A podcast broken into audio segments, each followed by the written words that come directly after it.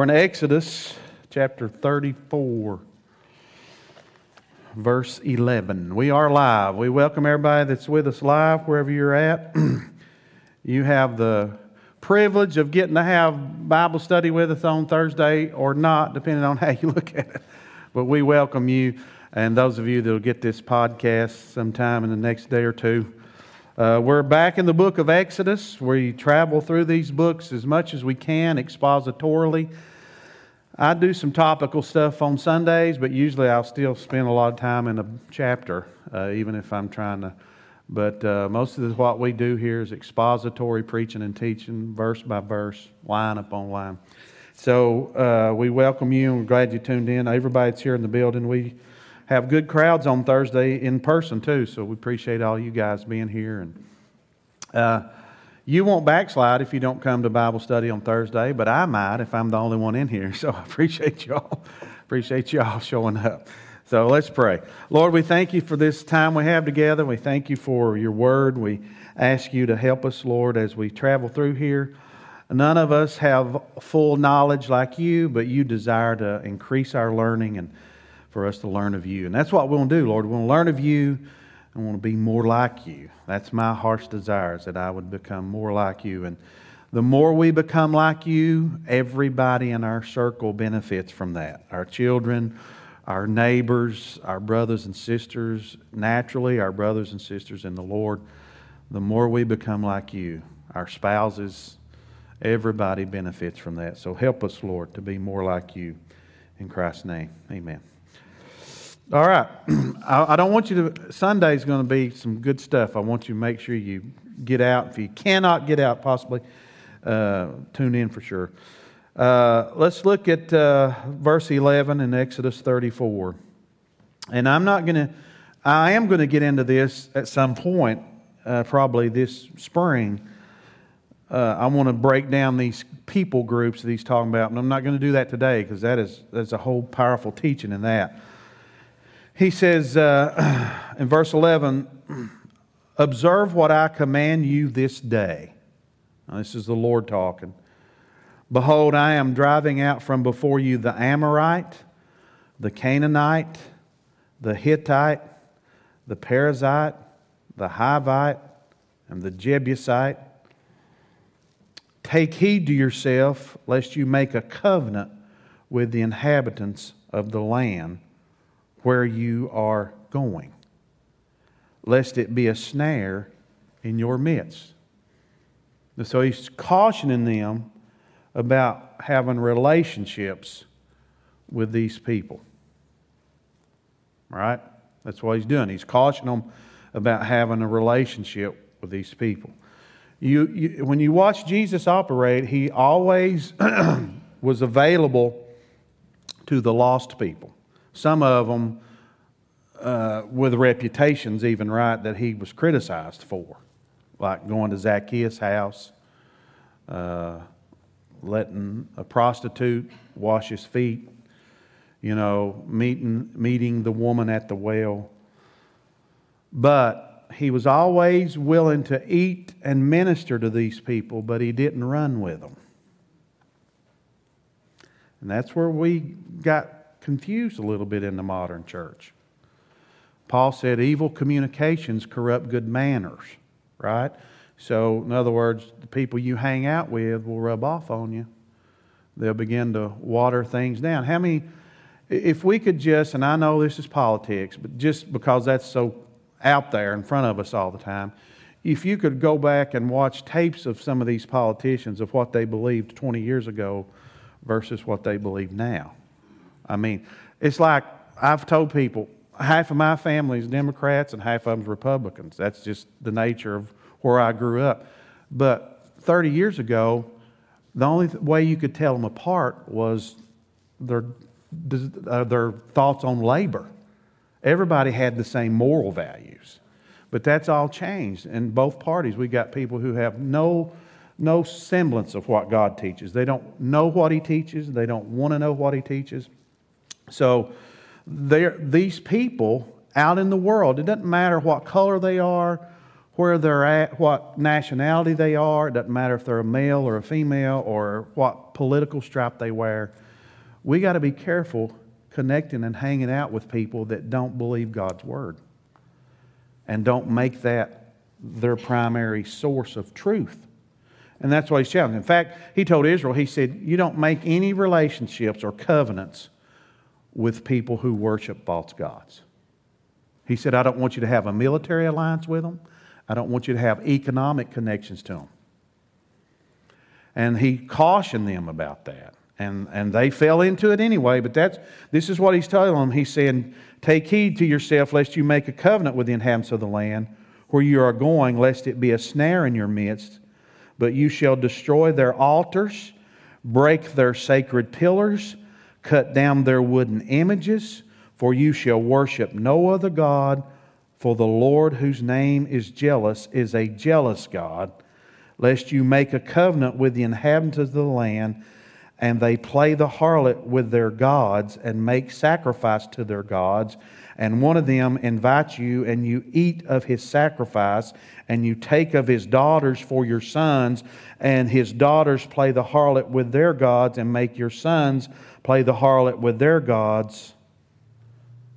So he's really putting this in front of them, saying, if you go over there and start having relationships with these people, they're going to lead you astray. Now, let's, let's see what the New Testament says about that. Go to 2 Corinthians chapter 6.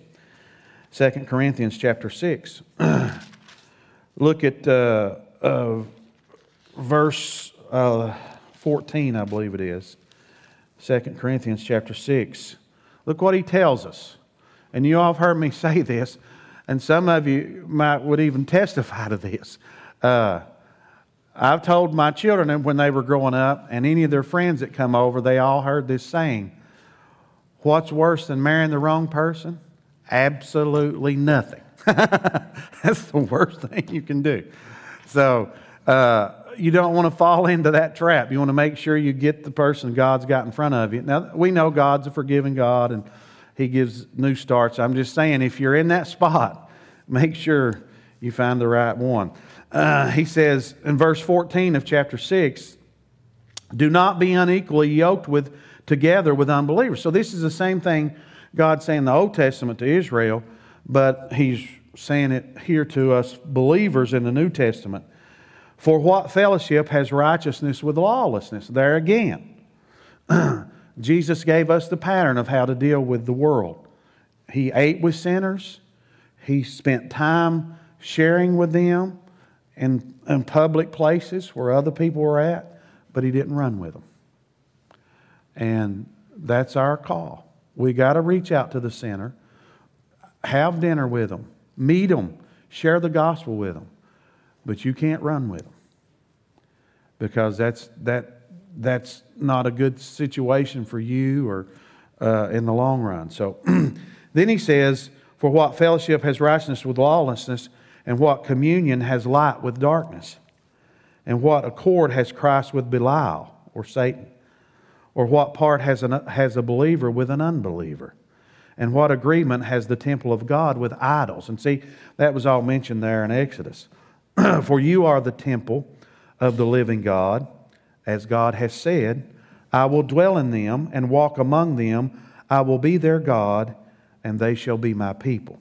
Therefore, come out from among them and be separate, says the Lord. Do not touch what is unclean and I will receive you. And I will be a father to you, and you shall be my sons and daughters, says the Lord God Almighty. And when you get serious with the Lord, a lot of people are just going to get away from you.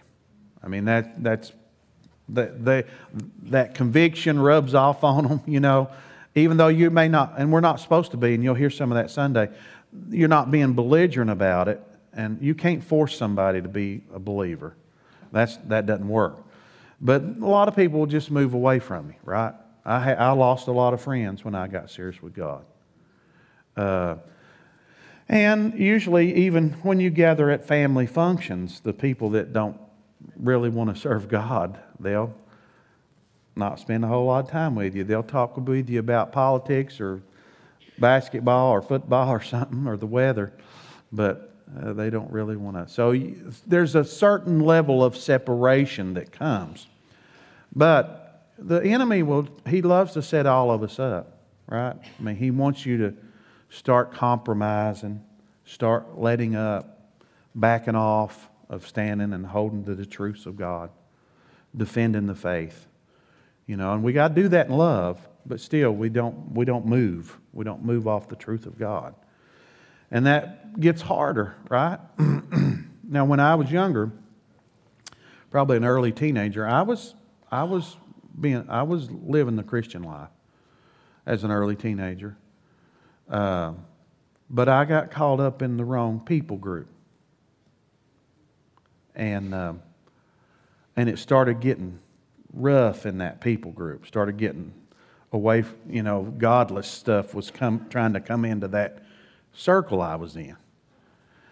And I, I jumped, not literally, but I got up in the middle of that people group one day and said, hey, wait a minute, man, let's, let's not go this way. I'm a Christian. I said that. And a guy laughed right in my face. And I thought, saying you're a Christian and being a Christian is two different things. And it got my attention. And I've had moments in my life where God gets our attention, right? I was known as a Christian. I was actually preaching at this time, and I was in a circle, and I said something foolish, not vulgar, foolish. You know, the Bible talks about foolishness, right? And uh, I said something foolish, and then another guy in a circle who was lost came out with a horrible, vulgar joke.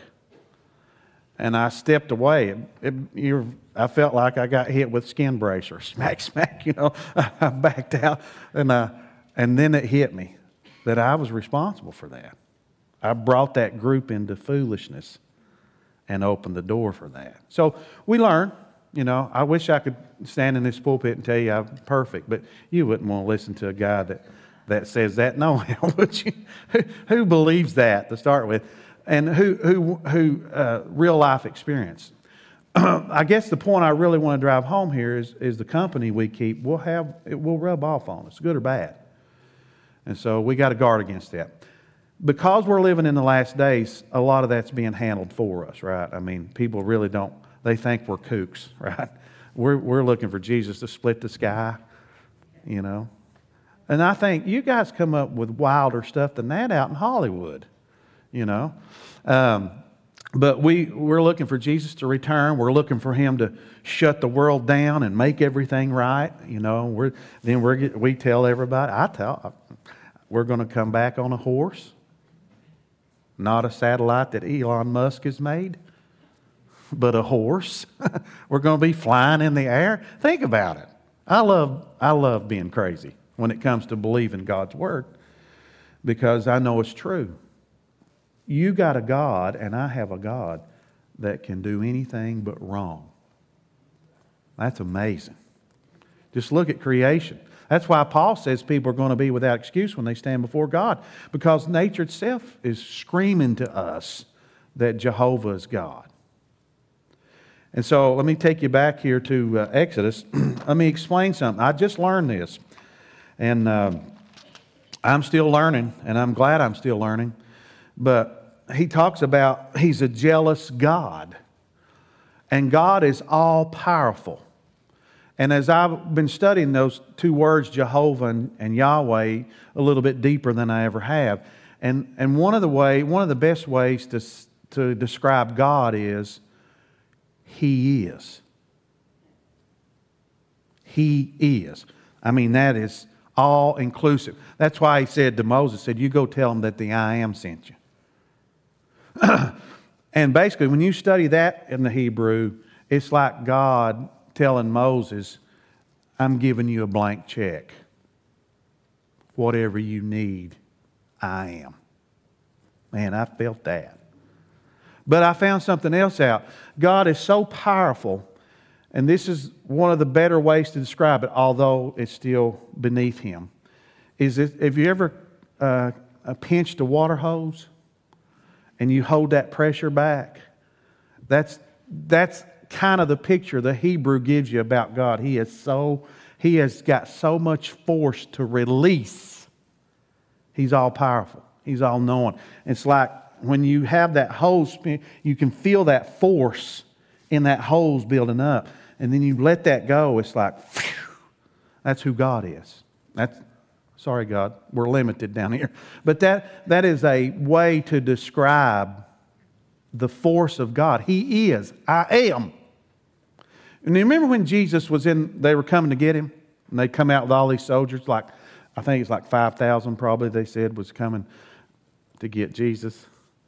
And he, he's standing there, and some of your translations, when they say, Where's he at? will say, I am he. But that ain't what he said.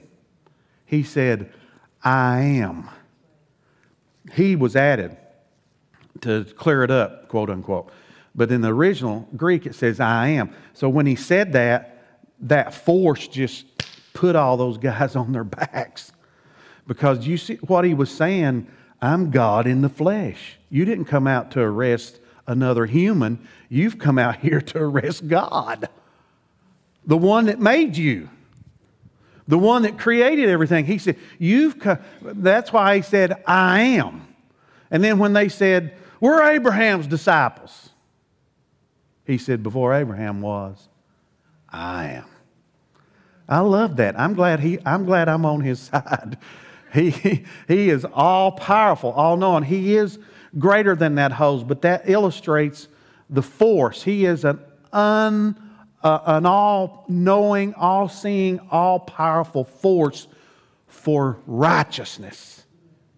He can't lie, he can't do any wrong, he can't sin. I'm glad that's the God I serve. I need a God that's bigger than me. I need a God that's stronger than me. I need a God that's more righteous than me. I need a God that's greater than me and we have it. The whole Trinity the Father, Son, and the Holy Spirit. So he's telling them, saying, just be, you know, don't be hanging out with these guys. Don't let your sons and daughters be out with them. Um, I'm trying to say how to say this. My daughter, who's grown and married now, she got into a situation one time that my wife and I weren't comfortable with. And it, nothing bad had happened, but we, we watched a particular individual taking too much interest in our daughter. And we knew that relationship wouldn't be good. And it was an adult. and I thought, if I mishandle this, I'll be on the front page of the Danville newspaper. Uh, so my wife and I were concerned, so we decided we would fast together for a few days and pray about it. And then God supernaturally stepped into that moment. She was separated from that just in a wonderful way the way God handled it. I wouldn't have handled it that way, right? And everything was taken care of. But we knew that there was a spirit that would start influencing her life. We saw it. And thank God he put us in on that. Uh, if you were here last night, yesterday, about 6 o'clock, my, the Holy Spirit quickened me that there were some demonic presence that had come into our area to set up some strongholds. And I ask you all to pray with me about that. Last night after service, I got the confirmation of that. And here's all I'm going to say about that. And you, but this, this was the confirmation. I had no idea what those spirits were up to. I just could feel it. I, I had went to the post office with my wife before church, and I'd been praying at the house before we went to do an errand before we came here last night. And it just hit me. I said, I looked at her and I said, There are some evil forces that have come into this area that have set up a stronghold.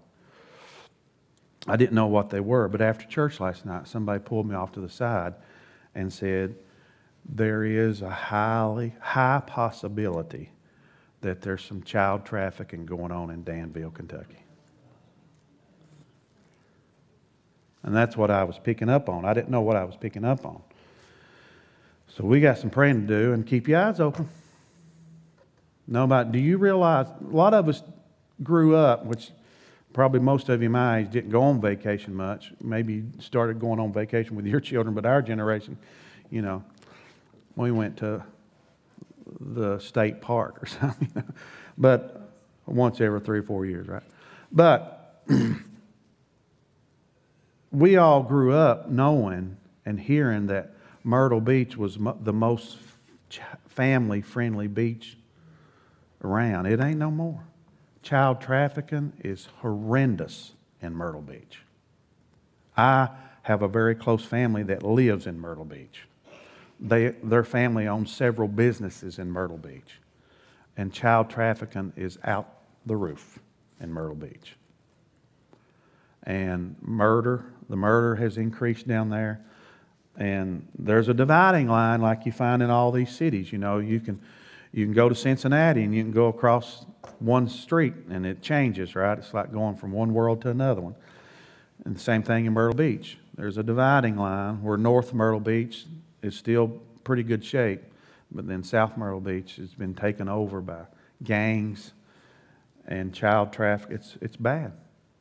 A lot of teenage suicide.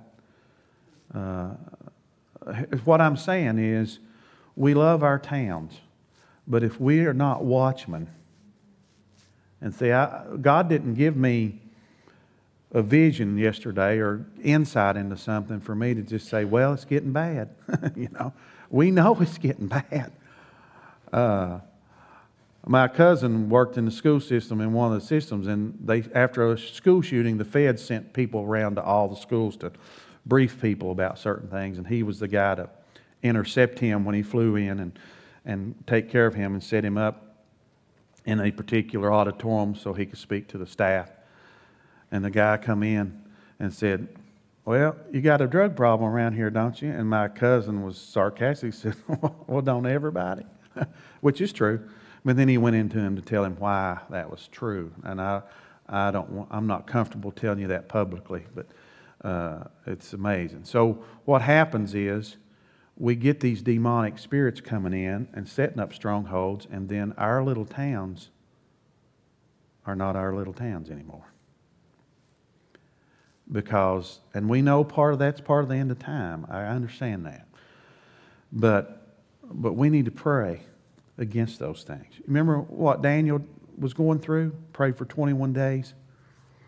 And finally, Gabriel showed up and said, Hey, I would have been here sooner, but I was doing battle with the prince of Persia, this demonic force that had overtaken that region or tried to overtake it. So there was a battle going on in the heavenlies. That's where our war's at. Our war's not down here. Our war's not down here. Our war is in the heavens. We don't wrestle against flesh and blood, but against things we cannot see. So the confirmation for God speaking to me was right on the heels of that, and I'm thankful for that. Give me some insight so now I can pray. But this morning when I was praying, you know what I prayed?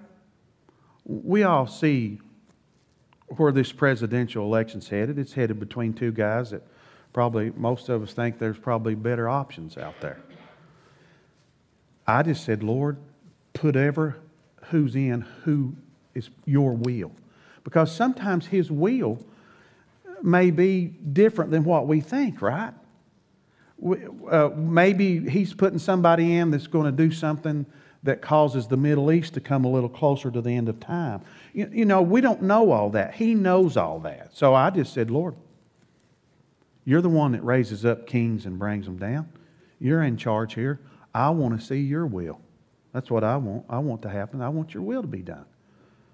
And, and it's, a, it's a bad place to be where you feel like you're not getting top notch and people filled with integrity in places that we need integrity. I get that.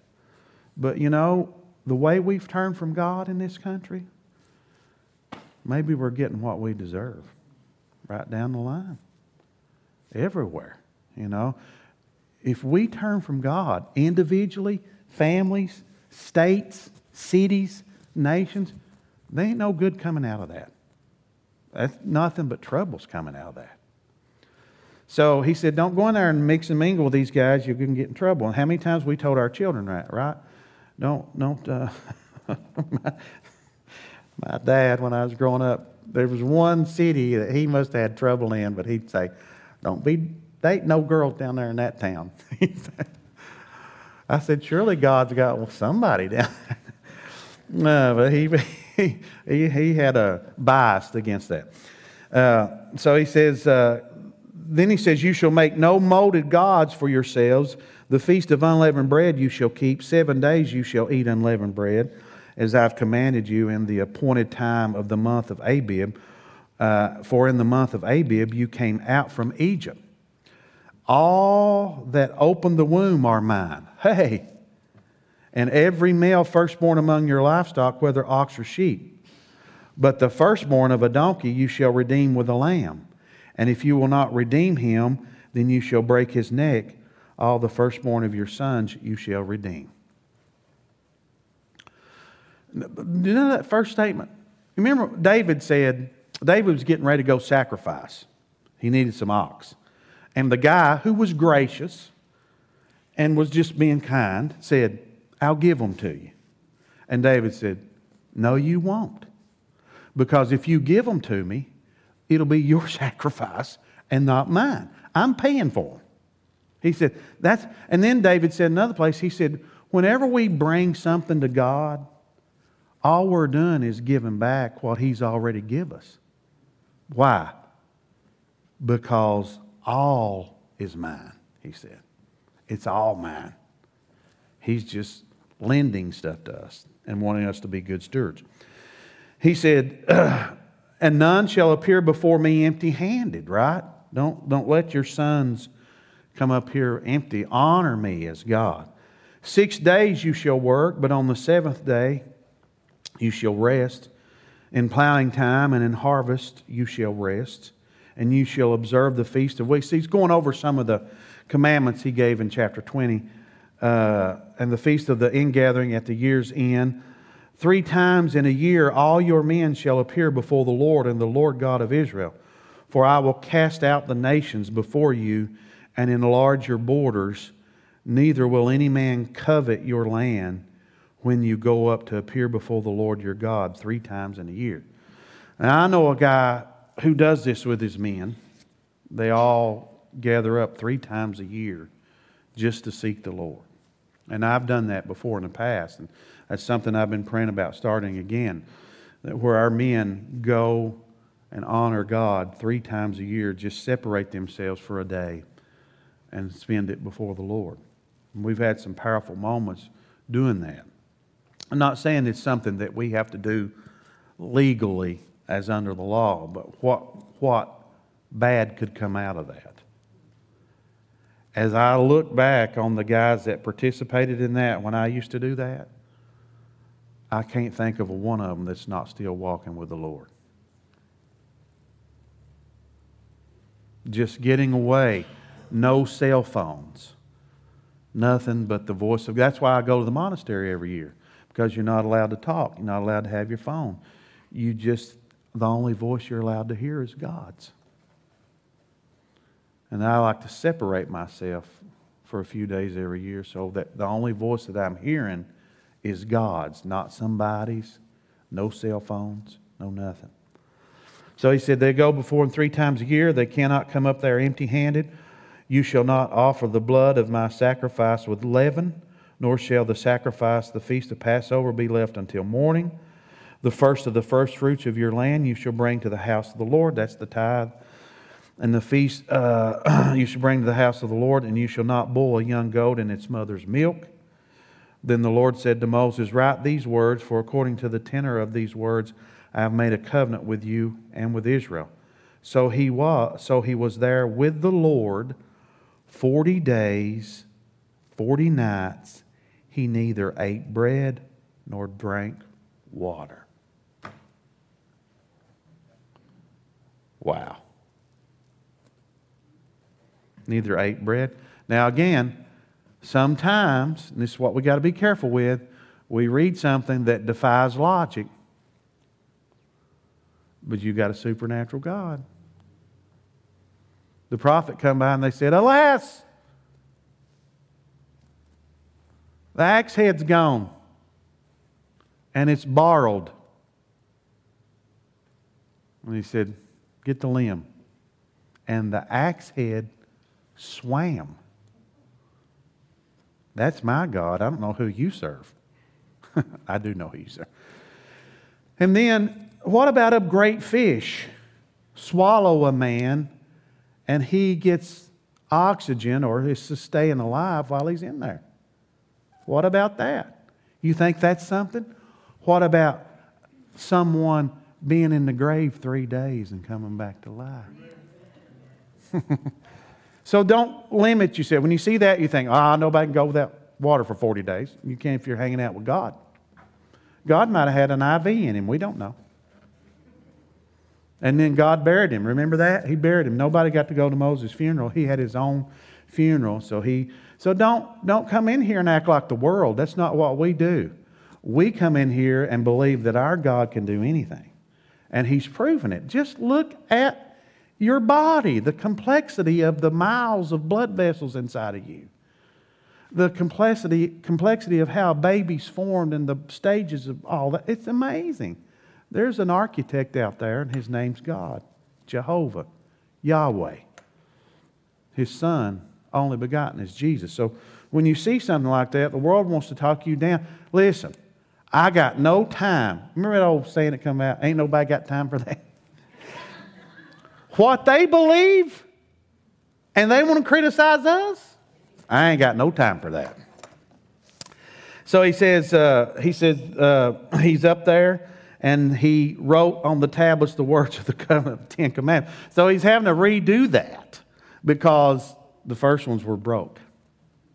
He come down and he's. Uh, I think, remember we read last week where, or a couple weeks ago, where God said, "Get out of the way, Moses. I'm just going to do away with all of them. Hang on to you." And Moses said, he stepped in the gap, right? He said, "No, if you're going to destroy them, destroy me too." And so he stood in the gap. Then it wasn't just a few verses over. Moses said, You ought to get rid of these guys. Can't believe. So that's just the nature of it, right? But the beauty is when you come to the New Testament, uh, Moses was human too, by the way. He wasn't supernatural, he was a man like us. When you get the New Testament, Jesus said, Kill me instead of them. Moses did good, he interceded. He said, Kill me with them. But Jesus said, Hey, take my life instead of their life. That's the power of the salvation that we walk with. So uh, Moses came down after he got a new, uh, and the two tablets of the testimony were, Mo, were in Moses' hand. He came from Mount Sinai. And when he came down from the mountain, that Moses did not know that the skin of his face shone while he talked with him. So when Aaron and all the children of Israel saw Moses, behold, the skin of his face shone, and they were afraid to come near him. Then Moses called to them, and Aaron and the rulers of the congregation returned to him, and Moses talked with them. They were afraid of him because the glory of God had rubbed off. You know what we've been talking about? Whoever you hang out with will rub off on you. He's hanging out with God, and it was rubbing off on him. You know, we all grew up learning this uh, that the moon gets its light from the sun, right? So the more the moon turns toward the sun, the more light it gives off. So if you get in the New Testament, Paul in Colossians talks about the new moon festival that the Israelites recognized. And that's a picture for us, right? The more we turn toward the S-O-N, the sun, the more light we give off. The more we turn toward him. So Moses coming down glowing because he's been hanging out the right spot. When I was in Texas, this has probably been 20 years ago or more. There was a guy that I really uh, I got a lot of his teaching. I went to his church at a conference. I hung out. We he was used of God mightily. We we were in a service and watched a man's leg grow out right in front of us. He's he one leg was shorter than the other, and the Lord showed up that night and touched him, healed him. So this particular guy, he was on television a lot, and God told him to leave the television and go back to the local church. So we were in Marshall, Texas.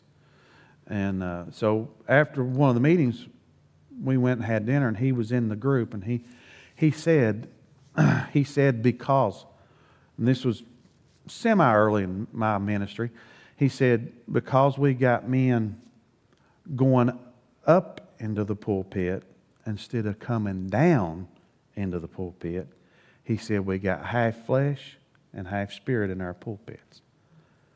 And when he said that, I said to myself under my own breath, I said, Oh my God, what have I been doing? He said, We need to be like Moses. We need to have men coming out of the presence of God into the pulpit instead of climbing up from their own ideas and their own influences into the pulpit. They've been with God and they're coming down into the pulpit. And I said, Oh, my Lord, what have I been doing? So I'm glad God taught me that early about coming out of His presence to minister to people instead of trying to work it up, you know.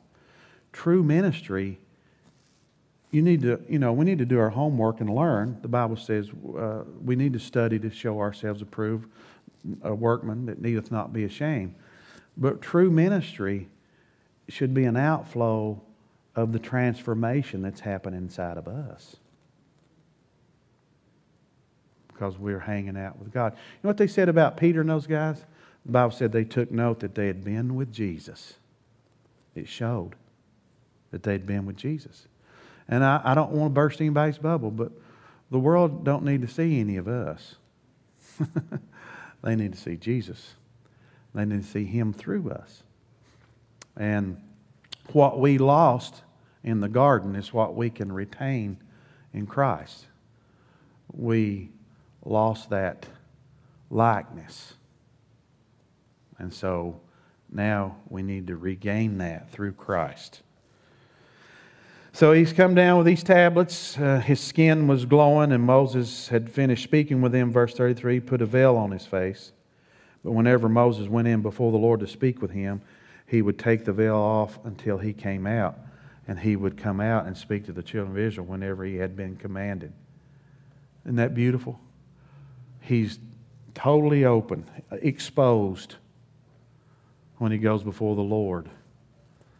And whenever the children of Israel saw the face of Moses, that the skin of Moses' face shone, then Moses would put the veil on his face again until he went into the speak with him, speaking of God.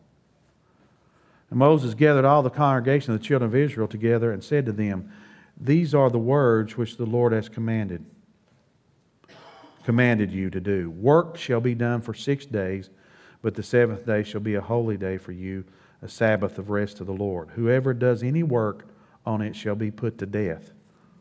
Wow. Uh, strong consequences, right? uh, I, I watched an interview of a guy whose son had got killed in the last few days, and the, the lady that killed him is going to get community service. Stabbed him 130 times, I believe. She's going to get community service. Man, things sure have changed. Uh, you shall kindle no fire throughout your dwelling on the Sabbath day. And Moses spoke to all the congregation, saying, This is the thing which the Lord commanded, saying, Take from among you an offering to the Lord. Whoever is of a willing heart, let him bring it as an offering to the Lord gold, silver, and bronze, blue, purple, scarlet thread, fine linen, goat's hair, ram skin, dyed red, badger skins, acacia wood, oil for the light, spices for the anointing oil, and sweet incense, onyx stones, and stones to be set in the ephod and the breastplate. So he's getting ready, he's gathering up the stuff for the tabernacle. And We've used that a lot in the study here. Can we shoot that up there real quick? Shoot that tabernacle up here. so, on this tabernacle, this is something that we put together. Uh, I'm illiterate on the computer, so Keith put this actually together. I mean, I laid it out on a piece of paper with a pencil. That's me. Uh, a lady called me. Well, you ever get, sometimes I'll take those, uh, what do they call those calls? Robo calls or something? Where people don't tell you who they are. It's, sometimes I'll take one just to mess with them a little bit or something. But uh, I know that's mean, but I get in the flesh too. And so I took one the other day, and the lady said, I'm calling you about your computer. I said, Well, that's funny. I don't own one. I said, I might be the only guy in America that don't have a computer, but I don't own a computer. And she hung up. so, when you come through here, of course, you can see how the furniture is laid out in a cross. I mean, God's tried to show us Jesus from Genesis 1, right? Earth was without form, void, darkness covered it. Uh, and, and that's us, right? We're without form and void inside. Darkness covers our lives.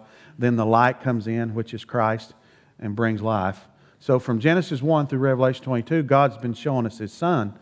But even this, right? This is the work of Christ. Now, I use this. This was birthed in me many years ago to teach us how to pray. But there's so much in here that shows us the work of Christ and the work of the Holy Spirit that as we come through here. So, what what you're reading here is all these people are bringing heave offerings. A heave offering is not the tithe, the tithe belongs to the Lord, but a heave offering is something above that to bring in and, and to fix, get these, this tabernacle. So it was like a, actually, Moses had to stop them. They were so, so many of them so willing to bring in stuff to get this tabernacle up and running that he had say, well, hey, we've got enough. Uh, so that's what a heave that uh, a lot of not all but a lot of what built all this new stuff was heave offerings. People who brought offerings in above their tithe uh, that's what put all these that foyer and uh, not all of it but some of it. But that's what this is. They're bringing all this gold and uh, of course the veil was made and, and all these utensils and all the stuff the curtains and everything was made from these people bringing in their stuff. One of the things that's kind of neat is this laver here.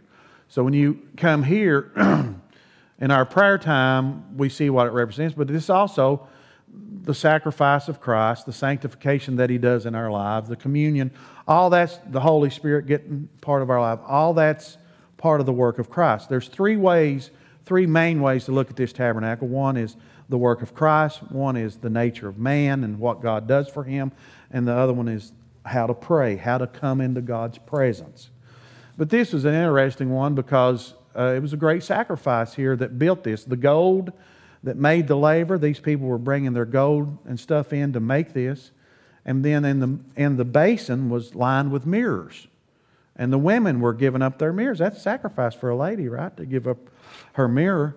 But when the, when the sacrifice was made, they would wash in that laver. And so the priest would go over and wash his hands in the water of that laver. But before he washed his hands, which were covered in blood, he would look in that basin, he would see his own reflection because the mirrors lined all that. But once the blood was washed off of him and filled the basin, he couldn't any, see his reflection anymore. All he could see is the blood.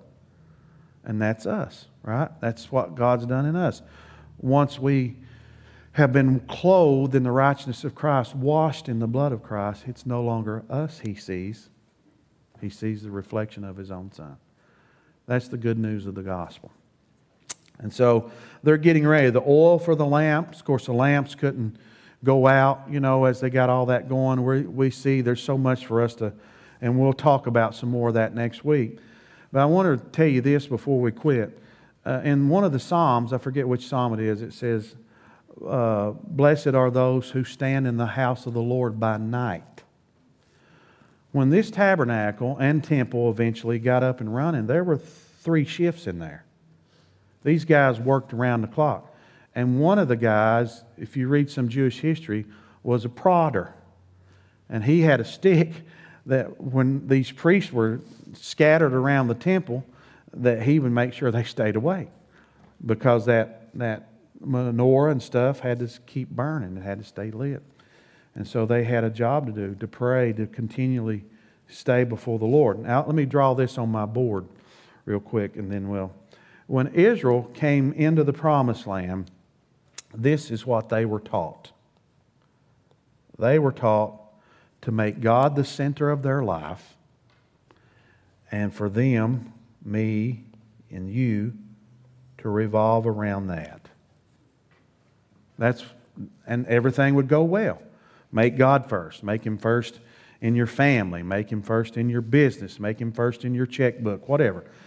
That's and God said everything will go well with you. But now we live in a world that does this. Puts me in the center and revolves everything around me. What do we call that? Eros, self centeredness. That's how the world lives now. But if you want to live, our security, I want to remind you of this. Our security is not in how well the stock market's doing or what, what kind of job you got. Our security is in some trust in chariots and horses, but we trust in the name of the Lord. That's where our security is at. Let's pray. Lord, we thank you for this time together. Thank you for the word. We love it here, Lord. It's like candy to us, and we just want to live it and share it and hand it off to others. And we want to be more like you. Lord, it'd be awesome if we all started glowing from being in your presence. And help us, Lord, to be adamant about taking time and being in your presence. In Jesus' name.